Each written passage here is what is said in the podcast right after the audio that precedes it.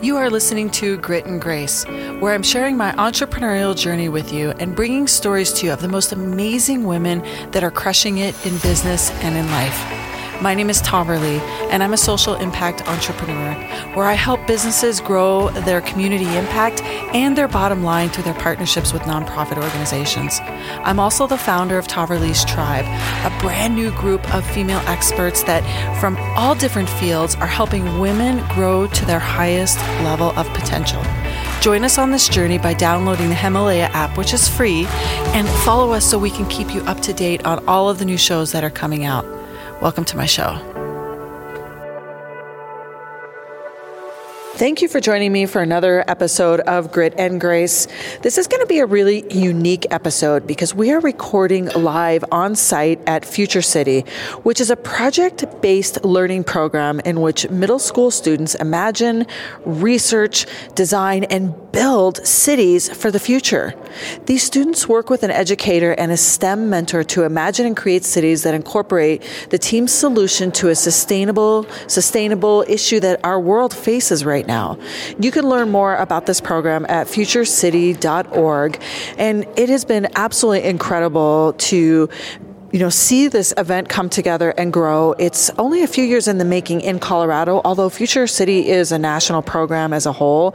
And I'm really excited because you guys are going to get to hear from Denise Plant and Debbie Waynes, um, who are from the Elway Dealer Group. And Denise is from The Bull, and she is also a podcaster, and she's the MC today. And, you know, there are a lot of activities that are taking place all at the School of Mines, which is where we are.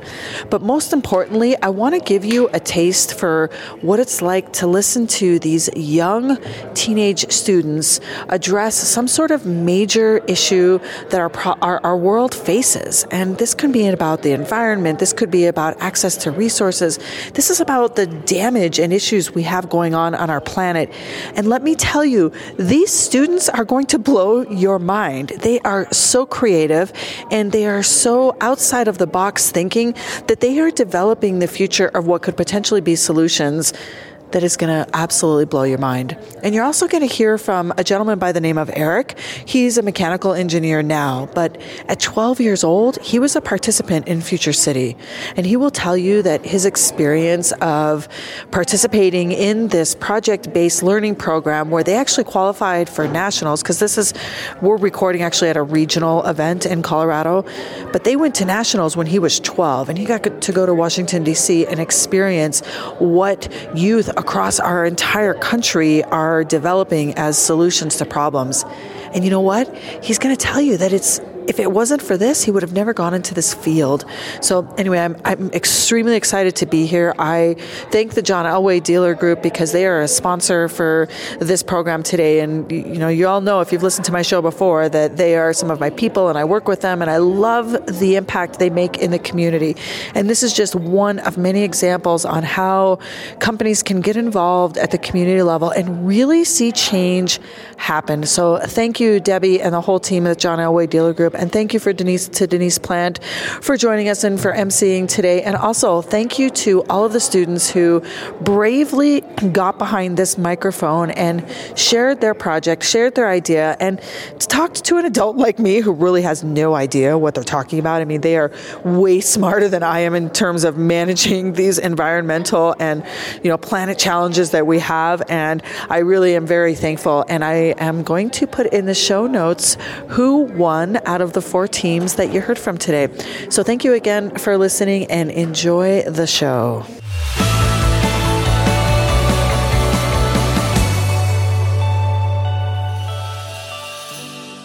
I'm really excited as part of this feature that we're doing today to be interviewing Eric Hedelstad. Did I say that right? Nearly. Hatlestad. Hatlestad. It's a tricky kinda, one. It is kind of a tricky one, but thank you very much for speaking to me and for coming to this event because not only are you the keynote presenter and, and a mentor and leader for all of these students, but you participated in this in the past, right? Yeah, 11 years ago. Uh, I was in the Colorado Regional Competition and ended up going to Nationals. And how did that go? Uh, it was probably one of the scariest things I've done. Um, it was like the first time you truly present to an audience that cares, that matters, and that can push your subject matter expertise. That's amazing. Where? Uh, so tell us a little bit about your project then. I mean, just briefly. Yeah, it's uh, dredging up some memories um, in, in, only a good way. Uh, it was uh, all about kind of sustainability within a new world and and changing, uh, you know, a developing nation to improve their infrastructure. Um, the mm. the challenge of that year was nanotechnology and how can it serve as a useful purpose um, within the infrastructure of a city. Yeah, and that's fascinating because to me, you're talking about a topic that is going to impact us for generations and generations to come. And I'm not, I'm not trying to age you, but at the time, how old were you when you were working on that? Yeah, I was like 12 or 13 at the time. Yeah. Um, and what was amazing was so much of it was not necessarily new technology, but a, a matter of, of science fiction. And so right. it, created this just incredible realm of exploration and, and discovery as, as a young engineer. And what has happened from then till now in that specific area? Because I'm assuming that what you thought was like far reaching back then that would be hard to imagine actually happen has has happened in a variety of ways. Yeah. Um, I mean, there's been a whole host of advancements in technology and nanoengineering. Um, I think the biggest misconception that I held as a 12 or 13 year old was that nanotechnology was a mechanical engineer's job. Um, and that's certainly been proven to me that that's not always the case.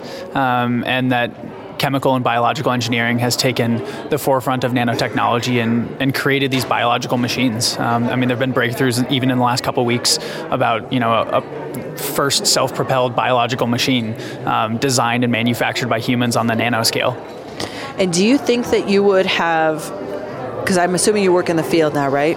I'm in sales as an engineer now, so technical sales, and I get to talk to people for a living. Yeah, which is amazing because you get to combine the education with the fact that you're an outgoing person, which is great. But do you think that you would have gone down this path if you would not have participated in this event as a 12 year old? No, not at all. It was this single inflection point that pushed me to be an engineer. Yeah, I find that really fascinating because as an entrepreneur and as a woman who sees other entrepreneurs constantly striving and growing and coming into their own in the later half of their life, what I like about this is it exposed you to something so fantastic at such a young age, even though I'm sure it was difficult at 12. I mean, I'm I'm watching the students and seeing the presentations that are going on and this is no joke. Like this is this is teaching some really valuable skills outside of just their project scope just by having to do this process. Like, it's a lot. Absolutely. And I, I think one of the biggest skills that Future City really enables students to have is the public presenting and being able to articulate ideas in a very professional manner that isn't necessarily highlighted in our education system, and it pushes students. Mm, good point, because we're really not taught marketing and sales in school, which the truth is, in everything we do in life, we're in sales, right? Whether, Absolutely. I mean, I even think of it as a mother, like I've had to sell the idea to my children that they need to eat good food and they yep. need to exercise. I mean, we do marketing and sales in every aspect of our life, whether we're parents or in business or in our families, our neighbors, our friends. It's just it's a natural aspect of being able to communicate a thought topic in a way that fits our heart, right? And and do it authentically. Absolutely. And there's nothing like doing that in trial by fire at 12 years old. and it it certainly is a trial by fire for so many of these students and it's incredible to see their growth.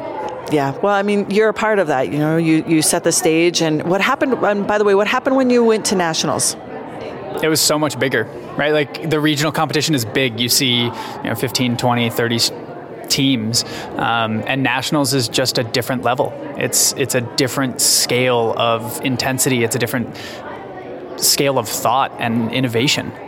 Did you feel like it was like the most brilliant minds of the future were all in one space? Absolutely. Yeah, you, yeah. I mean, you see kids who are clearly going to excel, um, and you know, even as a 12 or 13 year old, you can identify them as these children who are just going to be incredibly successful in what they do, whether it is mm. engineering or you know whether they elect to go into something else entirely.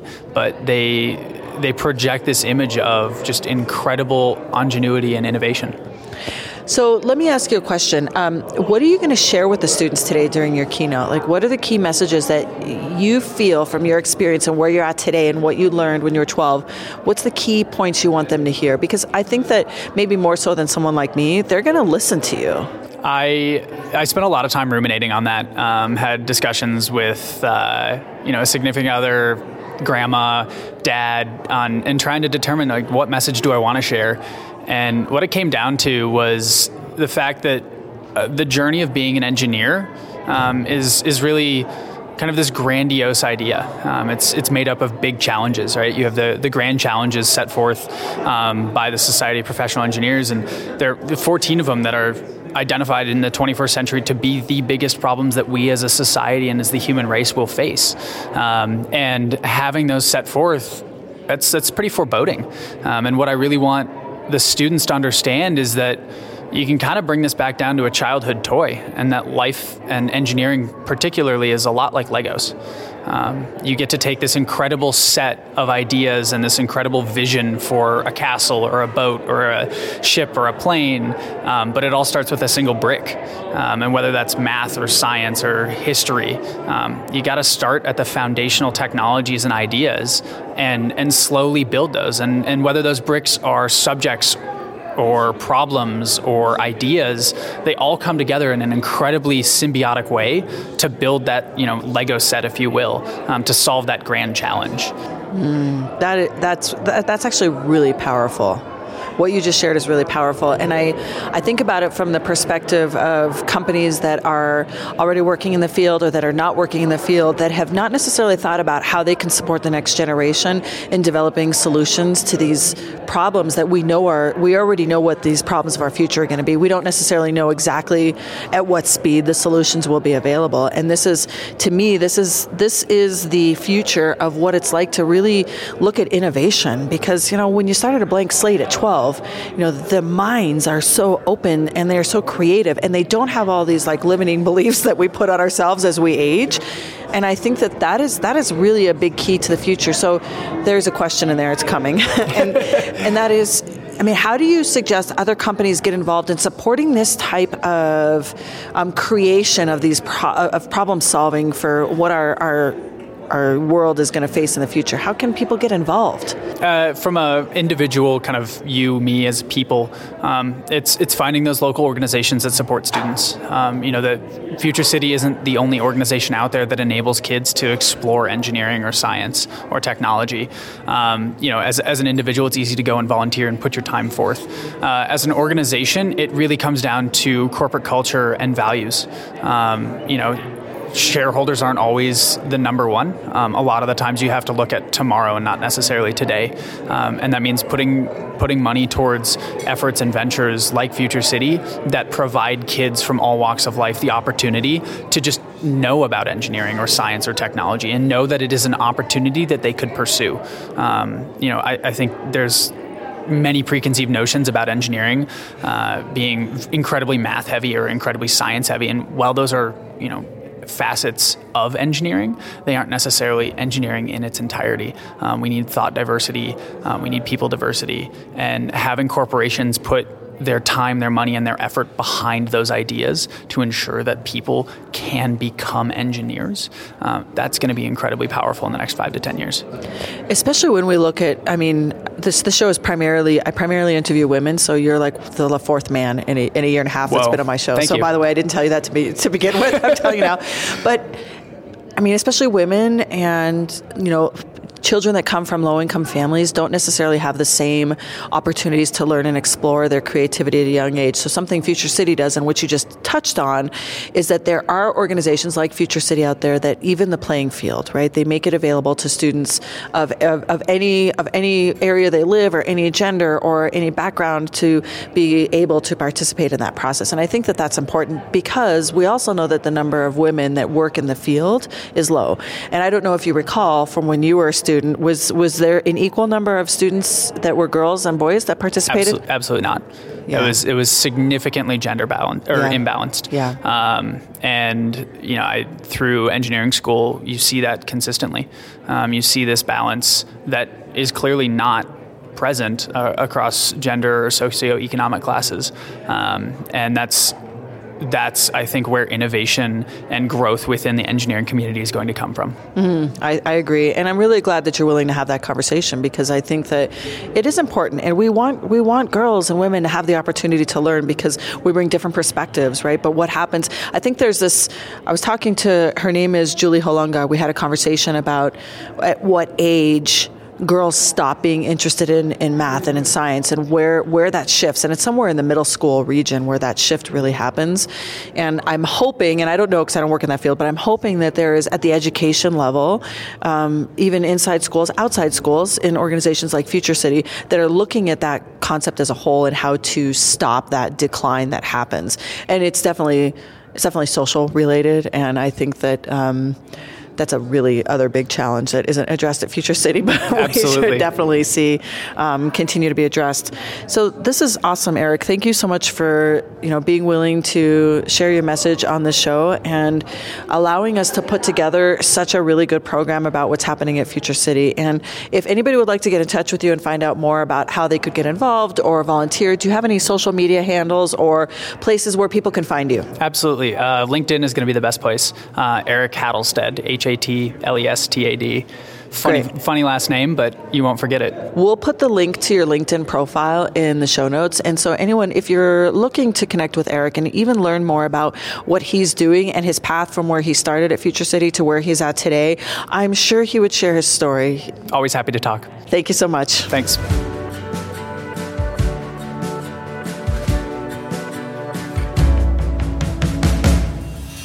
So, some of the additional parts of this Future City event that I really love is I have a couple of ladies here that um, are going to join me for a few minutes because I love that they're involved because they have not only influence in their sectors and fields and what they do, but they are also investing themselves into the future of these worldwide problems that we know we're going to face. And these students at Future City, they're solving it. And like as an entrepreneur, I feel like we're setting the stage to give children the opportunity at some point to do something really creative and wonderful. And I don't really feel like I had that opportunity growing up. And so it took me until I was like over 40 to get there. but we're, we're, we're starting young, and that is really amazing to me. And um, I know the John Elway Dealer Group is a sponsor for this event. And I have Debbie Waynes with me, the marketing director from the John Elway De- Dealer Group. Thank you for joining me. Thank you for having me. And so, and I also have Denise Plant, by the way. Denise, Hi. welcome. How are you? We have never been behind the microphone together. Oh, that's right. We haven't. And I mean, you do this for a living, so I will admit, I mean, I might get a little feel a little nervous, like having you and I on the microphone at the same Oh, time. This is like, That's silliness. I have to. You have the nicest setup, the nicest rig. I'm jealous. I mean, we can give a shout out to Les at Healant Media because he takes a very good care of this podcast. my goodness, I need to follow you more. I need to learn from you. Seriously. so, Denise, tell our audience a little bit about what you do, because I know that you are on the Bull, and I know you do other things, and you have a podcast as well, right? I do, yeah. It's called On the Go with Denise Plant, and I just launched it. Right now, it's just everything that happens day to day in my life. In the life of a public figure. Yeah, but also I like there's I have my celebrity edition too. I call it the Celebrity Bull mm. edition. And so I'm a big big fan of The Bachelor. Anything that would attract a woman who's juggling a lot of things, that's a good podcast to go to. So we talk about beauty products, we talk about reality TV, we talk about raising kids, and we talk about fun nonprofit events. And that's one of the reasons why I am here today I was actually introduced to it by the John Elway Group and Debbie, and they're a big supporter. Um, and they asked me if I would like to MC. I was blown away to see what these kids have accomplished at such a young age. Yeah, I actually just even speaking to Eric here, who is going to be the keynote address um, in the in the opening ceremonies that are happening now, because you know he was 12 when he participated, and he is a mechanical engineer now, and he's working in the field, and he tells like he tells the story at 100 percent he would not be doing what he was doing if he didn't get the chance to participate as a student, and the fact that they're addressing overcoming um, the gender bias and the you know social economic issue that happens with the availability to this type of program to students from you know various income levels that to me is like you know actually it makes me makes me feel like maybe there is going to be a chance for us to equal the playing field Well, you are who you surround yourself with, and that's so true. And you, like you said, when you were younger, you didn't have the possibilities that are being offered to these kids today. I didn't either.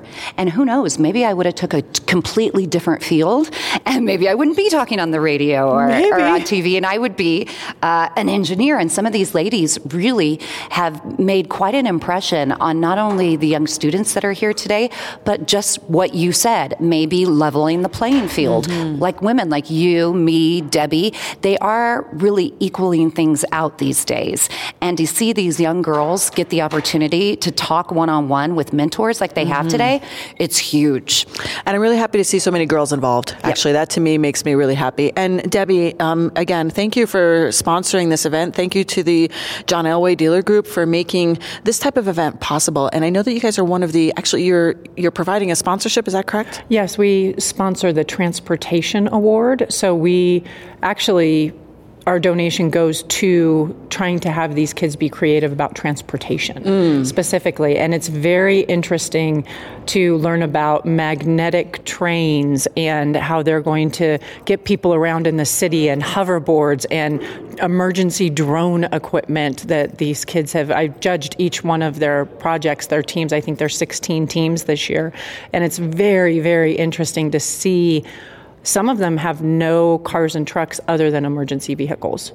It's everything else is by trains, it's magnetic, it, everything is electric, everything's clean, and it's really interesting to see how they see our future going, mm. which is what this is about. It's almost like growing up watching Back to the Future. Yeah. All of that is coming yeah. alive today. it's interesting. Well, Eric said that what they thought was like sci-fi and science fiction in when he was 12 is actually what's happening now. Yeah. And I'm like, yeah, Ooh. so when we when we're here and we see the presentations that they're making, it's like you wonder, okay, there is this this future of what they're presenting is is real. Yes, and it's also really interesting to hear how they've done their research, mm. that they're going to places like countries like England and Iceland and different countries, not just looking in the United States at what we're doing, but they're looking at what's going on in our world today that other countries are actually implementing and using. Mm. So it's very interesting. And there's even one team that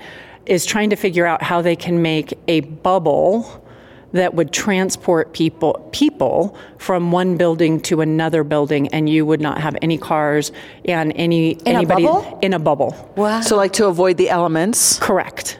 Wow. And to float from place to place, and it's done with magnetics. That's like post apocalypse yes. types. Yes. And yes. It's cool because some of these kids actually get to go to Washington, D.C. And they, the right. way they build their display has to travel. It is shipped to where they don't get to like take it apart, and they literally have to ship the display as is to get it to regionals or finals. Finals. Yeah, they go to, to nationals, and mm-hmm. it's. Uh, I think that that's. I mean, I asked Eric a question. I asked him like, when you were at nationals, like, what was the difference? And he said, this is like a whole new level, and mm-hmm. it's like the brightest minds, right, mm-hmm. that we have nationally go into one place to come up with these ideas ideas. How how incredibly amazing is this? I so think it's really the, nice that the alumni came back to talk to the yeah, kids too and to be an inspiration. Mm-hmm. So when we went around to the teams, I went with Rebecca, who who is the um, is she the executive chairman director or director? We're not sure. We're going to She's the lady that. in charge. She's the one in charge. Yeah, she's in charge. she's supposed to be retired, and she says she does this once a year. It's it's fun for her, but boy, it's a lot of work. It's yes. like it's like her halftime free job. Yeah. So her husband actually worked for General Motors, and mm. they have their retiree banquet at our Chevrolet store. And that's how we became involved with this is we were hosting one of their meetings and they came to us and said hey we have this great thing. We would love for you to sponsor the transportation side of it. And it's i've been a judge this is my third year and it's one of my favorite things that i do to volunteer my time each year. Mm, i love it. Well thank you. Thank you again to the john elway dealer group for making this possible. And Denise, it's always a pleasure. And I love it that you come here and lend your expertise and your Aww. and and you know you hold space so well when you MC and you you know you you bring a level of, of credibility and just real raw feminine power. Thank so you. Thank you. That's sweet. You don't get told that very often. So I, have never been told that. So I really well, appreciate there you go. that. That's how, you. I mean I've been at many events. We sit together when you speak, and I've I've seen you in process, and it matters a lot. So thank you for doing it. Oh, you're a sweetheart. Thank you for having me on your podcast. And guys, we will be back with the teams.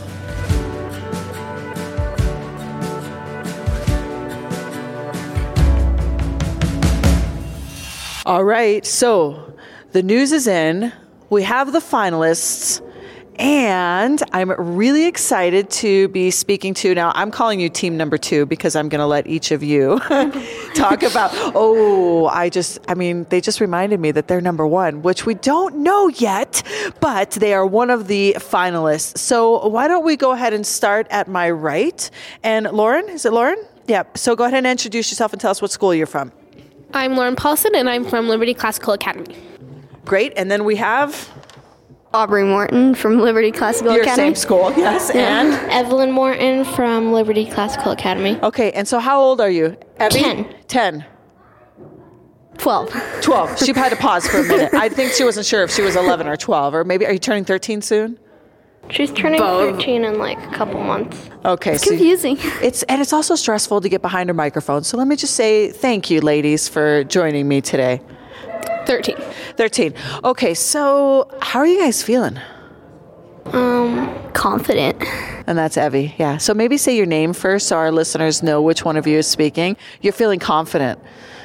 No, who said that? Me. I see. I can't- Aubrey. Aubrey, you're feeling confident. Okay, that's good. I love to hear that. Um, Evie, how are you feeling? Um, well, usually when people tell me that I'll do great, I speak confident and say I know, but I don't feel that way actually. I'm really nervous about it. I think you're going to do great. And Lauren, how are you feeling? Super nervous and excited. Yes, that's a good feeling. Listen, I want to tell you guys there is something about nerves that are actually important because it shows you that what you're doing is important. If you weren't nervous, it would mean you didn't really care about what's happening and that your investment of time and effort in this project wouldn't be that important. So I want to tell you that, you know, nerves and getting it really excited is actually part of what makes this so amazing. Yes? That makes sense? Yes. Yeah, okay. So I would love to hear about your project. Who would like to tell me about it? Okay, let's go. Lauren. Tell us about your project. We built a model, wrote an essay, some city, Some city. What's the name of your city? McKeely. Make, spell that. M I K E I L I. And what is what is your city based on? Malta. Say that again. It's in current time Malta. In current time, Malta. Yeah. It's based upon the the uh, uh, Malta itself. Yeah. Mhm. Okay. And tell us about what did you do? What did you build into your city? Trojan horse. Say that again. The Trojan horse. I'm just gonna ask you to move a little closer. The Trojan horse. Okay. yes. Keep it's, going. It's an art museum. Okay. 75 inches tall. 75 inches tall. Okay. And what issue, what, what is the primary issue that you are addressing in your project? Water scarcity. Okay. And how are you solving that? Uh, With our two filters, the dehumidification filter and the Citrillus filter. And how did you guys come up with this idea? What is the research that you did? She researched the dehumidification filter and then Who's the she? We're talking Lauren. Uh, Lauren, Yeah. Lauren. Um, and the Citrillus filter is based off of the Berkey filter. It's a bigger form of that, basically. That is amazing. And how did you do that? Well, I realized Malta, they have a lot of humidity. And it's like horrible to live there. So it's basically just a dehumidifier, just bigger. Hmm. So Yeah, so do you see one of the bigger issues in certain parts of the world in the future being too much humidity, not too little? I mean, with all the climate change here. Right. Yes. What else? What else do you have to tell us about your project, Evie? It, it's Evie. Evie. Oh my gosh, if I've been calling, thank you. Um, I said Evie. It's Evie. I would just prefer to call you Evelyn so I don't forget. Is that okay? Okay. Yeah. right. Okay, go ahead. Um,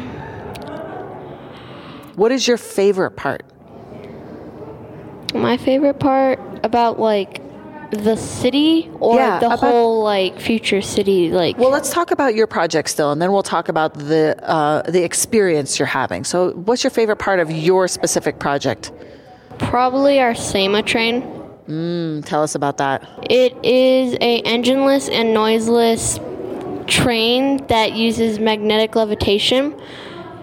It the main power source is located on our model. Uh, it's um, what it looks like is just like this magnet that hooks onto this magnetic glass, and it kind of just floats almost and spins around. It's really cool. Yeah, actually, it is really amazing. I took a picture of it and just posted it on my Instagram stories because it's one of my favorite parts of what I've seen today. It's really brilliant. Who came up with that idea?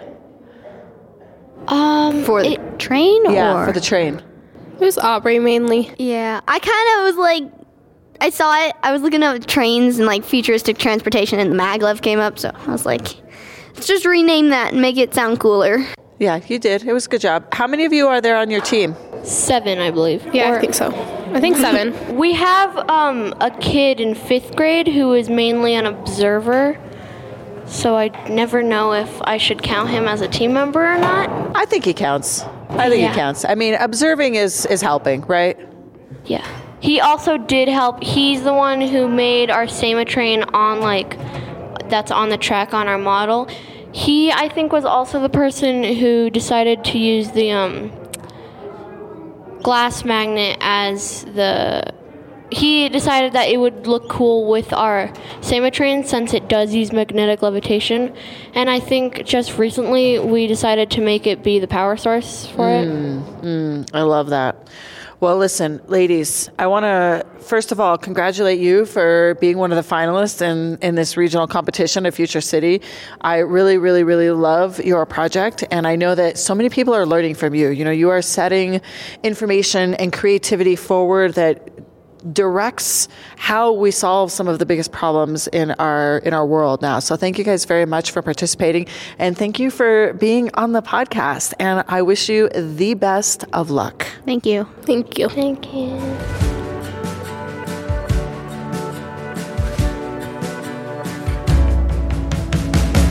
I'm really excited because we are now going to hear about the project from the students from the Colorado Academy in Denver. We have Annabelle, Elena, and Graham with me. Thank you guys for joining me. Thank, Thank you. So, Graham, I'm going to start with you. Um, first of all, tell me how old you are and what, what made you want to get involved in this project. Um, I'm 14 years old, and I really joined this project because I loved engineering, and I wanted to have more opportunities to think of ideas and just create things, and just kind of brainstorm and throw ideas around, and just be creative. Which is a very good reason to get involved. Yeah. Are there a lot of opportunities like this at the Colorado Academy? Uh, yeah, I think so. If you're really interested in engineering and inventing, there definitely are uh, uh, opportunities. One thing, so I interviewed Eric. I know you guys are going to listen to this podcast when it comes out, but I interviewed Eric before he spoke. And one thing he said to me is that engineering isn't all about math and science. There are more important components to that. And have you found that as well? Uh, yeah, actually, I think that a huge part of engineering is just being creative because if you just follow the rules, you're not going to solve the problems as well. It may, you may solve them eventually, but if you're really creative, you can get to the solution much faster. Take the shortcut. Which is why we're so excited that you guys are all involved because you're bringing like this fresh youth brain power to solve these problems, which is amazing. So, Elena, tell me why did you, first of all, uh, tell us how old you are and why you got involved. I'm 14, and I got involved because my teacher, Mrs. Kirkman, had done it in, at her old school, and she told me about it, and I thought it was just like really cool, and so I told her that she should do it next year, and then she did. Yeah, so it's nice to have a champion. So your school had a champion to actually be able to do this program at your school, right? Does your school absorb some of the costs to participate, or do, are, are your families or your communities paying for your project to be completed? Do you know? Maybe they're they're not sure. That's okay. I just asked a very adult question, so that's okay. I see their I see their teachers sitting over there. Um, I at, my my question was is does the school fund the work of this project? Um, they're shaking their heads. Yes. Okay. So that's so it's really important to have a champion inside the school. And you know I didn't think about it. I should have interviewed. I'm pointing to the teachers. I should have interviewed you guys, but I didn't. That's okay. We'll do that later. Um, okay. So Annabelle, how old are you? And, and wait, Elena, did I? I did. You did answer Yes. why you were involved. Annabelle, tell us your age and what made you decide to become involved. Um, I'm 13, and I decided to become involved because I love science, and I knew that a huge part of this project was science, and so I was just so excited that I would get to work on science even more outside of school. So, what part of science is intriguing to you? I love all science, but especially life sciences. Um, I'm fascinated by like how the human mind works and how the human body functions. So, I mean, everything about this project was perfect. Oh my gosh, that's amazing. Okay, so Graham, I'm taking it back to you, and I would like you to tell us about your city that you created, and what the fa- what your favorite part is about what you guys developed in your project.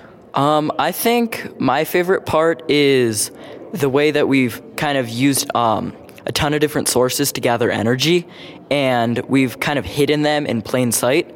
Like we've put uh, solar panels in glass in all of the windows in the glass in our city, and because we have tons of golf courses in Palm Springs, previously Palm Springs, now Monsey Springs, um, all of that turf was converted into solar sod, which has photovoltaic rays in the uh, blades of grass, and that collects the sun's energy and puts into our grid.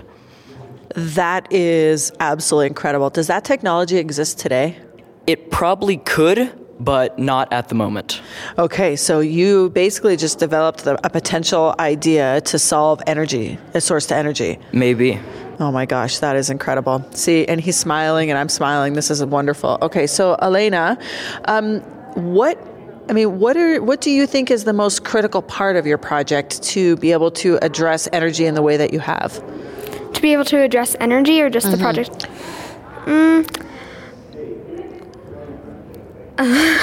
you could, I mean, you can answer that question and what feels best to you. So, do you feel like the solar panels is one component of it, right? That's been yes. built into the windows of the buildings, and you've built it into turf. Yes. Is there any other sources of energy in your project? Well, we also have wind turbines outside of our city as a backup in case it's not sunny. Except for um, Amonzi Springs has 350 days of sunshine, so mostly our turf and our um, solar glass can provide for all our energy for our city year round. And we also have backup batteries just in case, too. So, in your city, there's only two days of non sun? 15 yeah 15 yeah 15 how many? 665 so there was my math. I'm an adult. I clearly don't study math. In those 15 days in your city what is the weather and well, there, we get five inches of rain per year, which isn't that much. And yeah, but it's mostly just sunny. All, it's mostly just sunny. Yeah. And so, Annabelle, um, do you address the lack of rainfall in your city? Um, we do address that lack of rainfall. Um, when we first started this project, we chose Palm Springs because it is seen as one of the cities in the U.S. that uses the most water per year. It is a desert resort town. Um, they have like 120 golf courses and almost every backyard has a pool. So another one of the technologies we created to help us deal with this water waste was Aquagel, and I invented it used by bonding a silicon atom to two hydrogen atoms and an oxygen atom, and by doing that, the water can't evaporate, so we are not losing any water due to that. Aha, man, that is just. And does that technology exist today? Um, no, it does not exist today. Yeah, you guys are amazing. So let's let's let's talk a little bit about this process of Future City. So I'll stick with you, Annabelle. Um, what has this been like, and how are you feeling about being one of the finalists?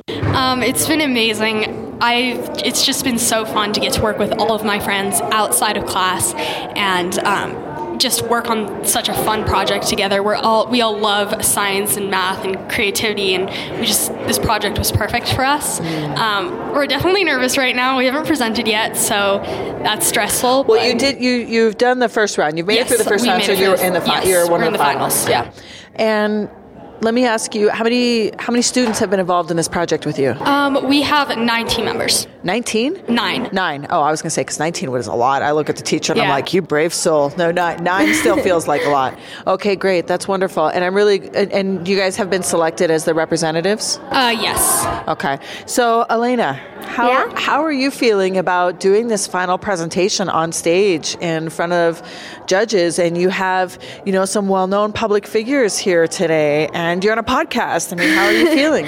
I mean, I'm really nervous for the presentation, but I like I know our presentation well. It's just really nerve wracking because I really want to be able to go to DC because that would be such a fun experience with like all my friends, and we'd be, be able to keep doing this for longer. And so it's it's really nerve wracking, but I'm excited. So Elena, let me ask you a question. Um, have you guys? Do you just the three of you present, or do all nine of you go on stage to present? Just the three of us present, but okay. all nine of us work like behind the scenes every practice. And so, would all nine of you go to DC if you were to compete in nationals as well? Yeah. Okay, gotcha. Um, I'm still getting up to speed on the whole process of the next step for you guys. And so, Graham, how are you feeling? Um, I'm feeling a bit nervous, but I'm pretty excited, kind of energetic. But that might be the seven Tootsie Rolls. that could totally be the seven Tootsie Rolls. I can understand. I mean, I have I have a stack of cookies in front of me, so I feel you. You need you need energy source. Yeah. Um, and one thing I want to congratulate the three of you on is that you are very well spoken. You are putting yourself out there in a way that a lot of students your age don't do. And regardless of what happens with your project, I want to just really honor the fact that you guys are sitting behind microphones right now. You're going on a major stage. You're putting yourself out there to proceed in a project in a way that could potentially change the world. So if, if you haven't been told enough, let me be one of the additional people to tell you that you guys are amazing. And I'm, I'm super proud that there are students like you that are willing to learn these important skills at such a young age. Thank, Thank you. you. Thank you. Thank you guys for coming on the show and best of luck. Thank you. Thanks. Thank you.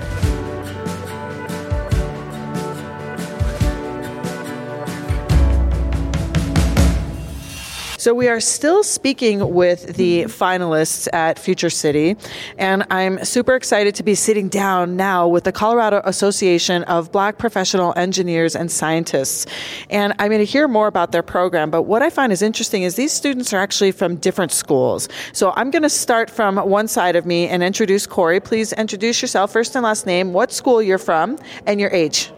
Um, my name is Corey Hill. I go to DSST Conservatory Green, and I am fo- 14 years old. Amazing. And Rahil. Hello, uh, my name is Rahil Shah. I go to Cherry Creek Charter Academy. I'm in eighth grade and I'm 13 years old. Amazing. Thank you. And Jamil? I'm Jamil Butler, and I'm from Laredo Middle School, and I'm in the eighth grade, and I'm 13 years old. Interesting. Jamil, both of my children went to Laredo and Smoky Hill. Yeah, I know. Small world. He's just surprised right there. I just surprised him. All right. So, guys, you are one of the finalists for today's competition. So, here's what I want my listeners to hear from you. I want them to know what issue you addressed in your project. Tell us about your project. And then we're going to talk a little bit more about the experience. So, first, I'm going to start with how many members are there in your team? Six. There's six in total, and I have three of you. Thank you very much for joining me. And um, why don't we start with Corey? Tell us about what is the issue you're addressing in your project?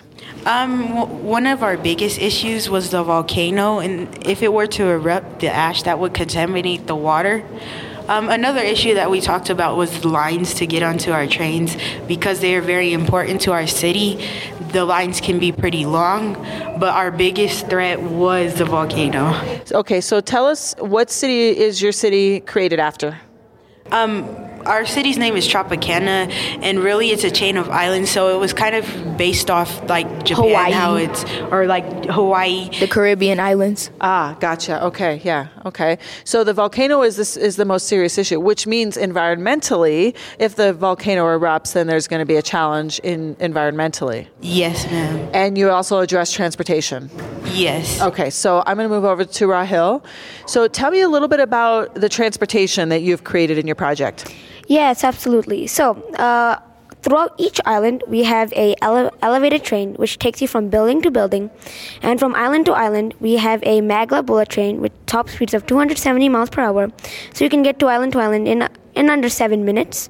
Uh, for the elderly, uh, for old people, we have. I have to laugh. That's really hey, that's good for I old know, people. I For the elderly, yeah. that's good. Yeah. Um, the old people, we have special buses for them, uh, which run throughout the city. We also have roads, and these are strictly for buses and um, emergency vehicles, like uh, police. Uh, Police cars, fire trucks, and ambulances to get to uh, emergencies faster. So no civilian vehicles in your project. No. Interesting. Okay. But there are roads if you want to. And ride this is in your car. Jamil. Okay, go ahead. So tell us again. What did you just say? But there are roads if you want to ride in your car, if you want to bring one or Okay, so one. so cars are available in your project? Yes. Not recommended. Not recommended. So so you guys are addressing the environmental issue by cutting out regular people to people transportation. You're only leaving transportation in terms of buses for the elderly and emergency vehicles. Is that correct? Yes. We, we also have community buses. Um, Okay. So so if people need to, uh, you know, if they don't need to wait in line for a train to get to like like a grocery store, then they can just take a bus, and then because Gotcha. m- many people because the, the trains are the main source of transportation, so you can also take the bus.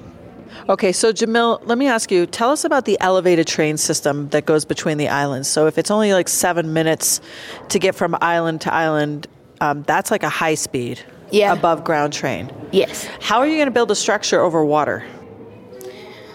Okay, so the posts go the posts go really down deep into the ground so they don't wiggle and have the train unstable. So it just runs smoothly over the water because of the posts that hold it up. So you you- in your in your project, the posts are going into the bottom of the ocean floor. Yes. Brilliant. That's smart. Okay, and so Corey, tell me, tell me why you guys are concerned about the lines for your trains. Why does that concern you? Um, it concerns us because there's people who have to get to work, and there's and everybody has to be on time to work. So if the lines are pretty far back, that can slow you down from getting there on time. Um, but I feel like that's a problem in any city because they have traffic, and it's the same thing. So basically, a way to also solve that is just to leave your house on time. Yeah, or give yourself extra time. I mean, this is kind of off topic, but I want to tell you guys that there's a. I read this article recently that says being on time means being 15 minutes early. Yes, being That's what my grandma always says. Yes, and being at a place on time means you're late. So I'm just saying. I, I mean, just because I have young minds in front of me, I just have to lecture just a little bit. Okay, go ahead. I know Rahil, you have something to share with us. Yeah, so our trains are actually free. And oh. so many people will have lines because they're free. And this is because that it's it's our main source of transportation. Like if we if we're limited on cars because they're not recommended, you can, but you know you're gonna have to go through our laws saying, okay, you're driving a car, and you're gonna produce and um greenhouse gases. But because they're free, uh, you might be wondering how we get our money from. Well, our water system actually, we each individual, each household has a limited water supply, so people don't waste water, and that water just we can reuse that water um, if which is not used. And if they if they go over if they need more water they will have to pay for that water This is amazing. I really love that you guys are addressing some of the most critical issues facing the future of our, our, our planet. So, this is really wonderful. Uh, thank you for sharing. And, Jamil, I want to hear from you about what this experience has been like. You've made friends from new schools, you guys have come together and created this project. I mean, how do you feel about that? It's really cool. There were a couple of arguments in the beginning, but we worked it out and Everybody's saying yes, by the way. Every single person standing around with this team, they're all like, oh, yes. Which is normal, right? You have, you have to figure it out, and sometimes we don't always agree. and uh, there was a couple disagreements, but we worked it out. We're here. We did it. Wonderful. And uh, how are you feeling, Rahil? well this is actually our first time uh, participating so we don't know what it's like but it's been a very good experience. Um, our teachers were amazing. They taught us taught, uh, taught us a lot of new things. How to work together as a team research um, working just together with different people you've never met and you know getting to know them Yeah, I agree. I think that that's great. And it's wonderful that you guys have such strong direction and mentorship. I, I think that's awesome. And so, Corey, tell me what is the thing that sets you apart from the other teams? Why do you think that your project should win? Um, I think our project should win because we've taken a lot of thought to the minor details and our community basis. We've also put in a lot of hard time and effort to do research on why we should have trains rather than cars. So we've been using a lot of innovative um, thoughts and we've been putting all our ideas together to make one huge project. Um, is there anything anyone would like Yeah. to add? I mean, uh, anybody else? Any other thing? That I think uh, we should win because, as Corey said, we put in a lot of hard work. We've we've had to travel a long distance. Uh, well, not really long, but we had to travel to lower campus, and all of us had to be on time. And then we had to research, had to do anything. We also had homework we had to complete, and we put in a lot of hard work into um, researching and building and uh, having doing the essay and the SimCity. And I think we should win because you know hard work is Yeah. Should be on it top. counts. It, it, counts. And, you know, take it from someone who is an entrepreneur. I own my own company. I address some of the significant challenges that exist between how companies invest in their communities and what nonprofits and charities they support. And I host a podcast to bring the voice of students like yourselves and other entrepreneurs to the world. And I work hard. So I understand still today that that is important. And I so appreciate it that at your young ages, you guys are putting in that effort already. So kudos to you. And listen, uh, my best wishes for you guys. Good luck. Thank you. Thank you for joining me.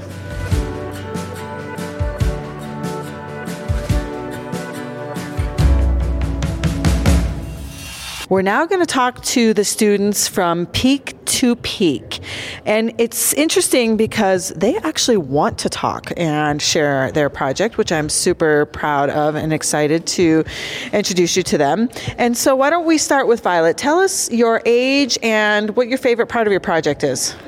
Um, I'm 12 years old, and my favorite part of the project, I think, was actually creating the ideas, basically, because it was just so fun to come up with these imaginary ideas and try to make them like come to life. So you feel like you got to tap into your creativity like an artist. Yeah, for sure. Yeah, I love actually, that. I'm really interested in art right now. See, I knew that. Yeah. that makes that totally makes sense.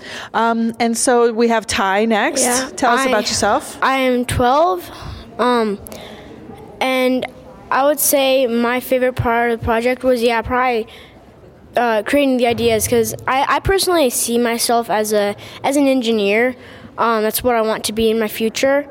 Um, and I don't know. I, I like expressing my ideas a lot. I like it especially when I can then put it into something. You know, like have it be heard. Because a lot of times, you know, for whatever reason, like there's not time, there's not much to actually put it into. But then when I have a team, I feel like I can um, express my ideas more, and I really How like old are you again, Ty? 12. Okay, so you're like a 40 year old man in a 12 year old's body. Like Oh my you speak like uh, like an adult. So nice to meet you. That's Thank so you. exciting. Thank you. And then um, on my other side, I have Penelope and Josephine, and they're going to be sharing a mic. So we might have a little pause as we pass the mic back and forth. But let's start with Penelope. Um, tell us your age and what has excited you about participating in this project. Um, I am 12, and I was really excited when um, we actually got to build it. Oh, okay. You like the actual construction part. Yes. Ah, exciting. Very cool. Okay. And Josephine? I'm 11 and I also liked bu- putting it together. Did you guys actually, what, what materials did you use to create your project? Um, mostly all recycled things except for the tubing, which we bought. Okay, so I'm going to stay with Josephine for a minute. Josephine, there was a spending limit, right, on how much actual dollars you could use to build your project, and the rest had to be items that you found in the community. what was that limit? $100. So you only had $100 to spend, and you guys spent that on tubing for your project? Yeah, but we only spent, I think it was $14 of it. Holy gadzooks. I mean, you guys are amazing. Okay, so I'm going to continue with you, Josephine, for a few minutes longer. Tell me, tell me about your project. Like, what is, what issue are you addressing? Um, we're addressing um, the water amount in Colorado. So since we don't have that much water, and there's still more people coming here, um, we need more water in our state, and we're addressing that issue. Yeah, that's a really important issue. I mean, Colorado's a dry state. We, you know, have 300 days of sun a year, and as our climate continues to change, we know that that's going to change. And I'm sure you guys researched it, but we bring water in right from other from other parts of the state into all cities. In fact, I found it really interesting that there is cities in Aurora that bring water in from over 100 miles away because they don't have any water in their city itself. Did you know that? No. Yeah, it's really so. Anyway, I'm excited to hear about this. So let's go to Penelope. Okay, so Penelope, I would love to hear about how you guys addressed the lack of water supply in our dry state. What we did was we're taking um, water from lakes and mountains, but we're not we're not taking that much because our buildings are coated in artificial frog skin biomimicry. So frogs can can can absorb water, and we can use that to have more water instead of taking more from the mountain lake. Oh, wow, that is amazing. Does that technology exist today? Have we found a way to replicate frog skin in other ways? Um, it is being researched on planes to help when it flies through a cold cloud, how it doesn't get iced over. Mm. What is the name of your city? Misty Overlook. Misty Overlook. And where is that? Is that based upon a city in Colorado now? No, it's just a I, we'll get to. We're gonna. So that's fine. I, it's just interesting. You guys are hearing me kind of ramble. It's because I'm, I'm looking and making motions with my hands, and you can't see me. So um, I'll leave that question, Penelope, um, for now. And so Ty, I'm going to come to you and ask you, what other area in your project addresses water? Um, we use, again, you know, the frog skin biomimicry. Um, that's most of our water, I would say. Um, yeah, there's we use most of it. Of course, we will use water from rivers and lakes if we have to.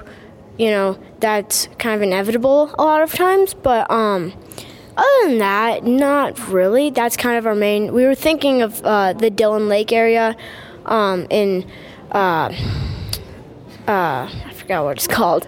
Yeah, in Colorado, like in the Yeah, mountains. Yeah. yeah. Mhm. And so, did you guys address? So, is the tubing that you purchased, Ty, is that to address how to transport the water? Uh, yes. Okay. Yes. And did you include any sort of vegetation or additional environmental issues?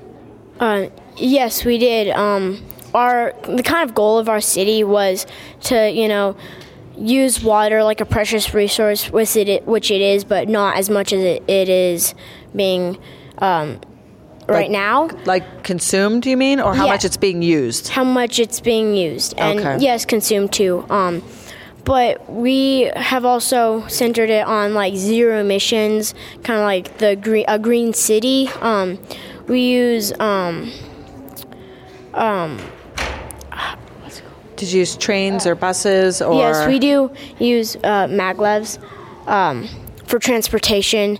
It stands for magnetic levitation. Um, Hmm. That's our main source of transportation. Interesting. Um, okay. And we also do have greenery on our roofs um, and that type of um, somewhere in that like ballpark. Yeah, feel. yeah, that's Um, smart. So That's smart. And so, Violet, do you did your project include like individual civilian vehicles on the road? Um, we weren't technically aiming for that. We wanted to create tr- transportation where we did not use too much energy or how gas pollutes the earth. So, or air. Um, but not necessarily like the maglev trains.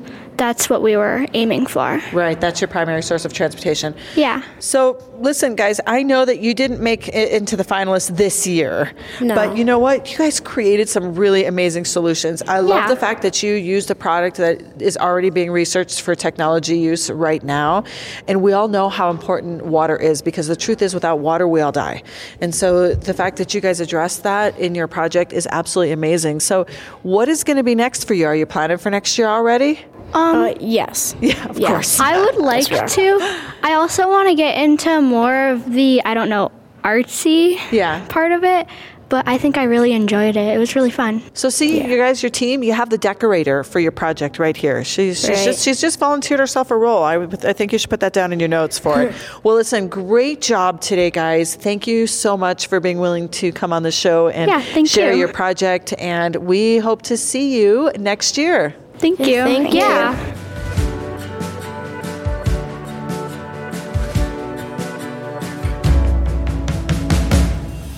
Okay, so the fourth team that has gone on to the finalists, who has actually already presented their final presentation and are waiting to hear how they did, are with me now. I have Eric, Jackson 1, Cameron, and Jackson 2. Welcome, gentlemen. Thank you. Thank you. Hello. I'm very excited to hear about your project. Thank you I for think having it. I think you guys are like the calmest of the groups, and that's because you guys have already finished your big presentation. Definitely. Yeah, the pressure's off. The pressure Well, 'cause- is off. So for us, we literally they told us we had to go grab it and go right in. We didn't even have like two minutes to like make a plan. We didn't know there would be another presentation. Yes, we What? did. Well, yes, you didn't. did. I think Yeah, we did. knew. I think you guys did. it. okay, well, you guys let one of your team members fall. He didn't know. No, I, I know. So what they did was, for those of you listening that aren't here, what they did was they called up the four finalist teams onto the stage, and they said, "Team number one, you stay. You're going to present right now. Everybody else leave, so you don't hear the question. So. I'll tell you though, there's something positive in that, and that is that you guys didn't have time to be nervous. No. You didn't have time to like stress about it. You got to go right in. So actually, Yeah. I might think that that's a gift. Actually, I'm glad we got to go first because See, I we just agree. won. It's No, we're done. over with it. it. felt better to get over with it. I'll tell you something funny that um, I teach. I teach different types of fitness classes, and as an instructor, we go through our own tests and certifications all the time. And when we're in a group of people and they ask who wants to go first, I raise my hand to get it done first. Even though I know that maybe if I had a second to think about it, I might do it better. But the nerves are worse. So you Yes. guys got a gift. Yeah. Okay, Yeah. so I'm going to start with Eric. El- Eric, tell us your age, and you guys are from the Hill campus of Arts and Science. Yeah. And Eric, tell me your age and a little bit more about why you decided to participate in this project. Um, so I'm 13, and so we had this thing where we would sign up for advisories in our school, and I read the description and I thought it sounded really interesting, and we talked about it, and we thought that would be a cool idea to do it, and then we just got into the project and never stopped. Love it. And it sounds to me like you have enjoyed this process immensely. Yeah, it's been pretty stressful recently, but Why, it's why been- recently? That was when we were finishing up our model. We've been staying after school every day. Right. So extra work. Yeah. Extra work. But, and, I'll say and instead of but, and that's part of what you signed up for. Yeah, it is. Right. And the SimCity was really fun to do because we were able to build the entire city and see what it was like. Okay, so Jackson number one, moving on to you. Sorry to add the one and two on there, but just for clarity purposes. And by the way, the reason why I'm saying your names is when you're listening to a podcast as a listener, you cannot tell who is talking. So I want our listeners Yeah. to know which one of you is answering the questions because sometimes the voices can sound similar. Make sense? Yes. Yeah. So tell us, Jackson number one, about about your city. What is the name of it, and was it based upon a city that already exists? So our city was Miami, and I think you can tell from that it was based off another city. It was based off Miami, which is in Florida, and our city was pretty much it was pretty similar. We definitely focused on like tourism and attracting like a lot of not we didn't want like industry.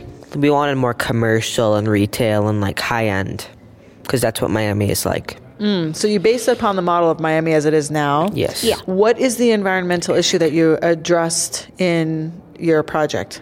in our project so the water issue because miami fully relies on like water from the ocean which they have to desalinize which is very expensive and is not good for the environment or they import it from other places or they get it from aquifers in the everglades but the wa- ocean water is going into those making those salt water and this is all very expensive and not good for the environment so we decided to use rainwater from because Miami gets over 65 inches of rain a year. Aha. Okay, so that's brilliant. So let's move on to Cameron. Um, Cameron, can you tell us uh, what is the process of converting rainwater into a drinkable water? Well, it's pretty simple. We um, have um, um, sites to collect water all around the city, on top of buildings, on top of water towers, just anywhere we can put them. Um, and we run that through filters, and we have um, filters spaced out through our water system just to make sure the water stays clean the whole way. And then we just um, run the water under the roads to people's houses, and that's about it. People can even um, put their own water collection systems on, on their houses. Um, that way they don't have to pay for water from the city, and if they have extra, they can even sell it back to the city to Oh. make sure that there's enough water for everyone. So that's interesting. So that part felt new. Now, so far, a lot of what you've shared with me is technology that already exists, right? So, what part of your project is new technology? Yes, I'm to- totally putting you guys under the spot. Oh, and by the way, for those of you listening, both Cameron and Jackson too are sharing a mic. So in between questions, there'll be a little pause so they can share the mic. Let's move this over to Jackson number two. Let's hear what you have to say about what is new technology that you've built into your project that um, maybe doesn't exist or isn't prevalent. What like what's what's new in your project? Um, some new technologies that we have are the water collection facilities and the filters that we have spacing out through the pipes. It will allow there to be cleaner water than there has been ever before in Miami and for there to be more abundant water in Miami. And so, in your model, you guys have made it, it available for houses to collect their own water and actually sell it back to the city. Sorry, I have to just I have to just like giggle at that because that is first of all that's smart number 1 and number 2 that's also going to make people in their own houses be more conscious of their water consumption. Yeah, it's going to also have people want to sell water back to their city more so that they can get more money for themselves right. and become richer and happier in their lifestyles. Yeah, that's that's good. Um, Okay, so Jackson, we're still on Jackson number two. What is your last name, by the way? Instead of two, uh, I should just give you your name. Jackson Lair. I mean, I'm sorry, I don't know why I just didn't go by your last names instead of um, one and two. That's like I just gave you guys a number, but that's okay. So Yeah. Jackson Lair, what has this pro- participating in this project been like for you, and how old are you? Um, I'm 14, and it's been a great experience. I've gotten to know my friends better and learn their strengths and weaknesses and what they're capable of. Aww. Aw, and did your did your did your team? Um, did you guys have any disagreements in the process? All the time. Uh, like every day. Oh We've had my. many So- every day. And It's- probably on the way here we had disagreements. Oh, we did. Yeah, like even walking over here. No, no, okay, not walking. um, but we probably so we started the model. Okay, so we're talking to Jackson one. What's your last name? Bitzer. Bitzer. Okay, so Bitzer and Lair. So we started the model about five days ago, and we've probably spent around 13 hours in total. So Wow. it's been because for the rest of the pro, the whole Future City project, we started fairly early, like in September. But for the model, we started it so late. So we've been kind of rushing about that and just arguing about what we're gonna do and everything. And we've ended up here. Yeah. Somehow in fourth place. Yeah. So far, well, well, not top fourth four. place, Top, four. Yeah, yeah. Actually, on my list, you guys are number one. Just so you know, you were team one. So, just saying. Um, okay, so let me switch it back to Cameron. And Cameron, I want to ask you a question because I know that one thing I find really interesting is a way to level the playing field for students to participate regionally from any area and any income background is that there's a cap at hundred dollars on supplies. And what did you guys spend your hundred dollars on? Well, we actually didn't even spend it all. We spent it on um, pumps and tubing, but a lot of the materials. And a piece of insulation. Okay. And yeah, and some insulation Thank you, for Eric. the base of our project, right? Um, but most of the materials we used were actually recycled. We used a lot of recycled cardboard boxes, lots of just like chunks of styrofoam was what a lot of our buildings were made out of. So a lot of our city we just used recycled recycled materials, and we were actually under our budget. Yeah, that's absolutely amazing Yeah. because when I originally heard that about this project, I thought that it was, um, I thought it was really, I thought it was really crazy that that was part of it. Because I think that if you were to be able to put more dollars into it, it would expand it. But I, I would, I would like to say that actually all of your projects are good regardless. Now, do you plan on spending any of that money, or do you have to spend part of that money on shipping your final product to DC? Because listen, if you guys win and you're going to nationals, you know you got to get your project from here to there. Are you prepared for that? So this is Jackson Bitzer, but um, so we were kind of th- thinking like, because the Eric, one of the judges said that Yeah. they brought theirs on the plane. I mean, and TSA totally disassembled it, so they had to put it back together. security at the airport. So I mean, we could either ship it, drive it, or fly it. But I, I don't think it would have to come out of our budget. And that's Cameron. Okay. And you don't do- think so? I, I don't think so. No, They I think it's you- just for building the model that that's Yeah. that the budget they do is for. give you five hundred dollars if you win to help you with expenses. So that could help us if we needed to get that to DC. Yeah, and that's Eric. And so, Eric, do will your school help pay for? Will your school actually pay for your travel if you guys make it to nationals? Is, That's a very good question. I have no That's idea. a Sorry, 50, I just I just asked in a very adult question to a non-adult room, Uh, and I understand. Yes, so that's that's unknown. But let me ask you: anybody that wants to answer this question, why is your project better than the others, and why do you think that you should win? Um, well, I think ours is a little more unique. Like, all the pro- projects are very different. Like, there's we use a lot more recycled materials. I believe. Like, our schools have so much just paper, so we use just paper and cardboard. Cause, and also, I think ours was much bigger. We're one of the few projects that almost hit the height limit, and we also and like length and width. When we present when we presented though we also I personally believe we had one of the better presentations and we answered the questions more fully and I think it's going to come down to the presentation. Yeah, because I, I will admit that the four of you, how many? Well, first of all, how many members are there in your team in total? Four. Just us. So just the four of you. So you guys are very well spoken.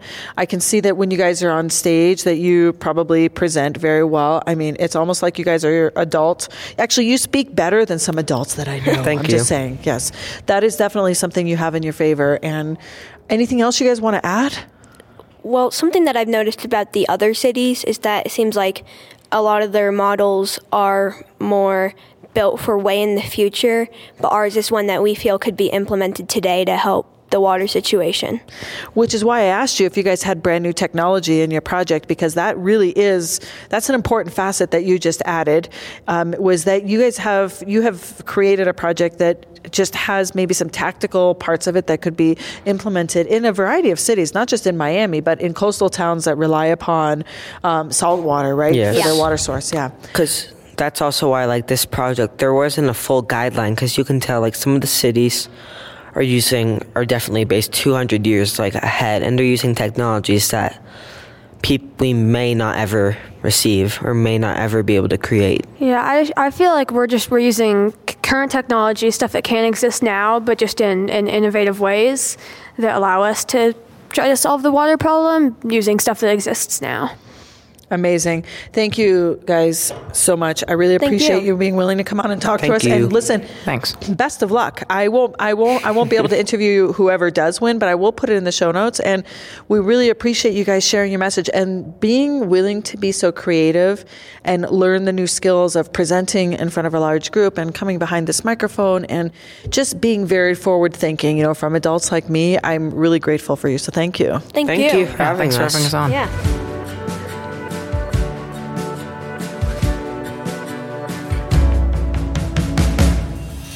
So, you guys have been listening to this podcast today where I have been speaking to all of these really amazing students who are so gifted in not being not only being able to be creative and look at the world problems that we face and coming up with solutions, but the way that they present themselves, not just on this podcast and sitting behind the microphone, but the fact that they're going on stage and in front of judges to present their concepts is, I mean, I am absolutely blown away. And I know that we've only spoken to five of the teams, and there were several that participated, but I wanted to just really get to the finalists so you guys could hear what was going on today.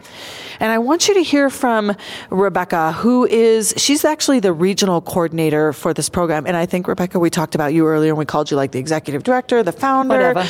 We, we gave you a whole bunch of titles. We weren't sure what it was, but It's Rebecca. yeah. Hi, Rebecca. Thank you for You're welcome. Thank you for taking. I know this has been a crazy busy day yeah, for you. it is pretty busy. Um, but I wanted to have a few minutes to hear from you about why you're involved. And yes, we just heard them clap, which means they're calling her. So we, we only have a few minutes. I want to know how you got involved and why do you think this matters so much, what you're doing? So I got involved about 20 years ago in, in Future City, and I was living in Michigan at the time. So I volunteered at Future City in Michigan, which, um, so I volunteered and mentored and judged and did some stuff there, and then moved, retired to Colorado and found there wasn't a Future City. And I'm like, well, I'm an engineer. How come we don't, we have all these engineers in Colorado. How come we don't have, you know, Future City in Colorado? So I started it again. Um, and uh, it's our third year now. Um, we want to encourage more teams to get involved. This is not an easy program. Uh, it's a STEM or STEAM program, but it's not an easy program. This is a program where the teachers really have to work hard with the teams from September to January. And um, so we, we are building it. We had five schools, the fir- oh, five teams the first year, 13 teams last year. This year we have 16 teams. So next year I'm aiming to 20 to 30 teams. Mm. And Colorado School of Mines has been great hosting this for us um, and uh, offered to host this space, which is perfect for us. So, and hopefully we'll get some of these students to be engineers. Yeah, I like that, and I also like the fact that you brought Eric back. Who you know, we had a really good conversation. yes. And you know, one of the things that you're doing to really level the playing field is a you are there's a cap on what people can spend on what Yes. students can spend, which means this is not about how much money your school has to invest into the program.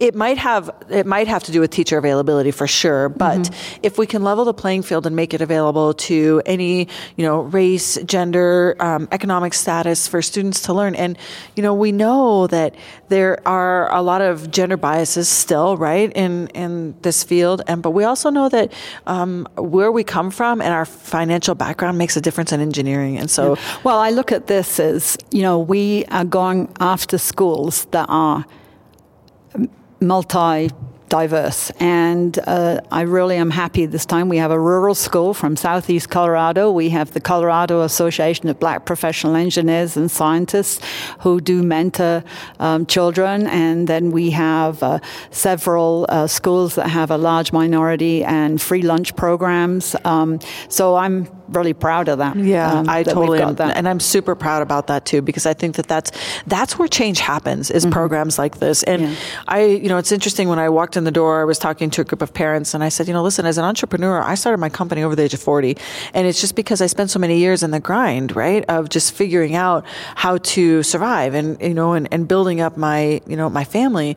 But I think that what this program is doing is giving children like our future the chance to think about how they can be creative and, and build companies, ideas, and cities and products that address issues in our world. But we're starting it so young that it's Mhm. going to stay with them through their career. And Eric's an example of that. I mean, Would you amazing. like to know the subject for next year? Oh my gosh, is the- yes. you're the first to know. Oh, yes, please tell us. It is a city on the moon. Oh my goodness, that's going to be amazing. Yes, and Colorado School of Mines is going to host it here again for Oh, us, which is great. So I'm, uh, and then I need to find more engineers and more schools to participate. so okay, so Rebecca, tell us what you need the most. Are do you need more companies to come in and fund this program? Yes. Okay. That's one. We we are a non for profit in Colorado. You can't raise money in Colorado Yeah. unless you're a non for profit. I think there's twenty six thousand non for profits in Colorado. So yes, we need people to donate money. It it costs us around seven hundred dollars per team. Based on everything else we do to run this program. Yeah. So we need more money. We need more schools involved. I'd like to get some um, up in Fort Collins. We actually do have a school from Durango that came. Uh, you know, there's schools out in Montrose that say they're STEM schools, and we have some other schools. We'd like to get them involved. And um, the professional associations, American Society of Civil Engineers, the American Chemical Engineers Society, all of those offer the, the judges came in today and they give Yeah. special awards. Amazing, they yeah. also, yeah, they help. I mean, it's great. Yeah, and I like it that the John Elway Dealer Group um, Ah. is involved. And for me, it's also because they really, it's not only do they support youth, but they see that transportation, the future of transportation is going to change. Yeah. And I mean, the fact that that's their, their award that they give, I, but I also think that there are lots of companies out there that have employees and work in communities where there are a lot of youth that are in, interested in this topic. Oh, they've been great to us uh, since the first year. Did I tell you how they, I first Debbie, actually, we interviewed her, and this, Yes. this, and this came through your husband, right? yes. My husband is a retiree for GM, so we went to a General Motors retiree group here, and I met Todd Moll, and I said I was starting this program up, and would they donate? And he said they'd give him give me a football, and I said no, I actually really like cash. Uh, but I like that. so they've been supportive, and Bobby. Um, you know, doing the pictures. Yeah. Uh, that's been oh worth thousands, so we can send it out. So those anyway, are, yeah, and I know they're calling her, so she has to run. But yes, sorry about this. but, but listen, I, for those of you that are listening, um, you you know you should get involved. There are ways with your company that you can volunteer, that you can donate, that you can participate in the success of this program. You can sponsor teams. There are a variety of ways to get involved, and you know we are very thankful for Rebecca and the work that she's doing as a volunteer to make this happen. So stay tuned. We have more coming. We hope you enjoyed the show. Hi, my name is Les Conley, and as producer of this show, I enjoy listening right along with you. Don't forget to download the Himalaya app and follow Grit and Grace so that we can keep you up to date on all the exciting shows coming your way. Please check the show notes for links to our guests and feel free to contact us for more information. Tahverlee is a social impact entrepreneur, and she can be found at tahverlee.com. That's T A H V E R L E E.com. We know your time is extremely valuable, and we appreciate you spending it with us. Thank you.